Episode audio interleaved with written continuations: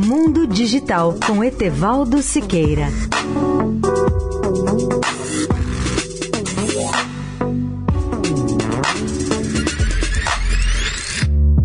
Olá, amigos da Eldorado.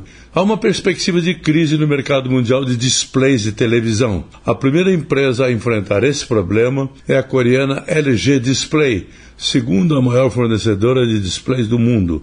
De um lado, a causa do aumento do prejuízo é a concorrência chinesa, com displays cada dia mais baratos. De outro, há também a retração econômica que se agrava em nível mundial. Segundo mostrou o jornal britânico Financial Times, no começo dessa semana, o agravamento dos resultados dos diversos fabricantes se junta à desaceleração do setor de tecnologia que atinge a indústria eletrônica asiática.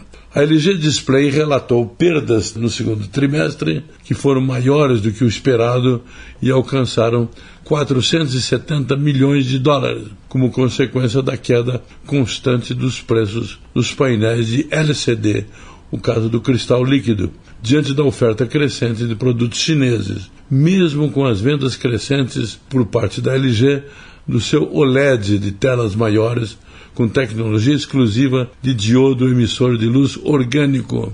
A LG Display, como sabemos, é a grande fornecedora desses painéis OLED, principalmente para a Apple. Está contando com a crescente demanda por essa tecnologia de painéis de grande porte para superar a queda. Para enfrentar esse desafio, a LG principalmente anunciou um plano de investimento da ordem de 2,6 bilhões de dólares na expansão de sua planta doméstica de OLED. A estratégia da LG agora é superar os desafios e ampliação de TVs OLED com a entrada em operação neste terceiro trimestre de uma nova fábrica em Guangzhou, na China, que quase duplicará a capacidade de produção de OLED no mundo. Etevaldo Siqueira, especial para a Rádio Eldorado. Mundo Digital com Etevaldo Siqueira.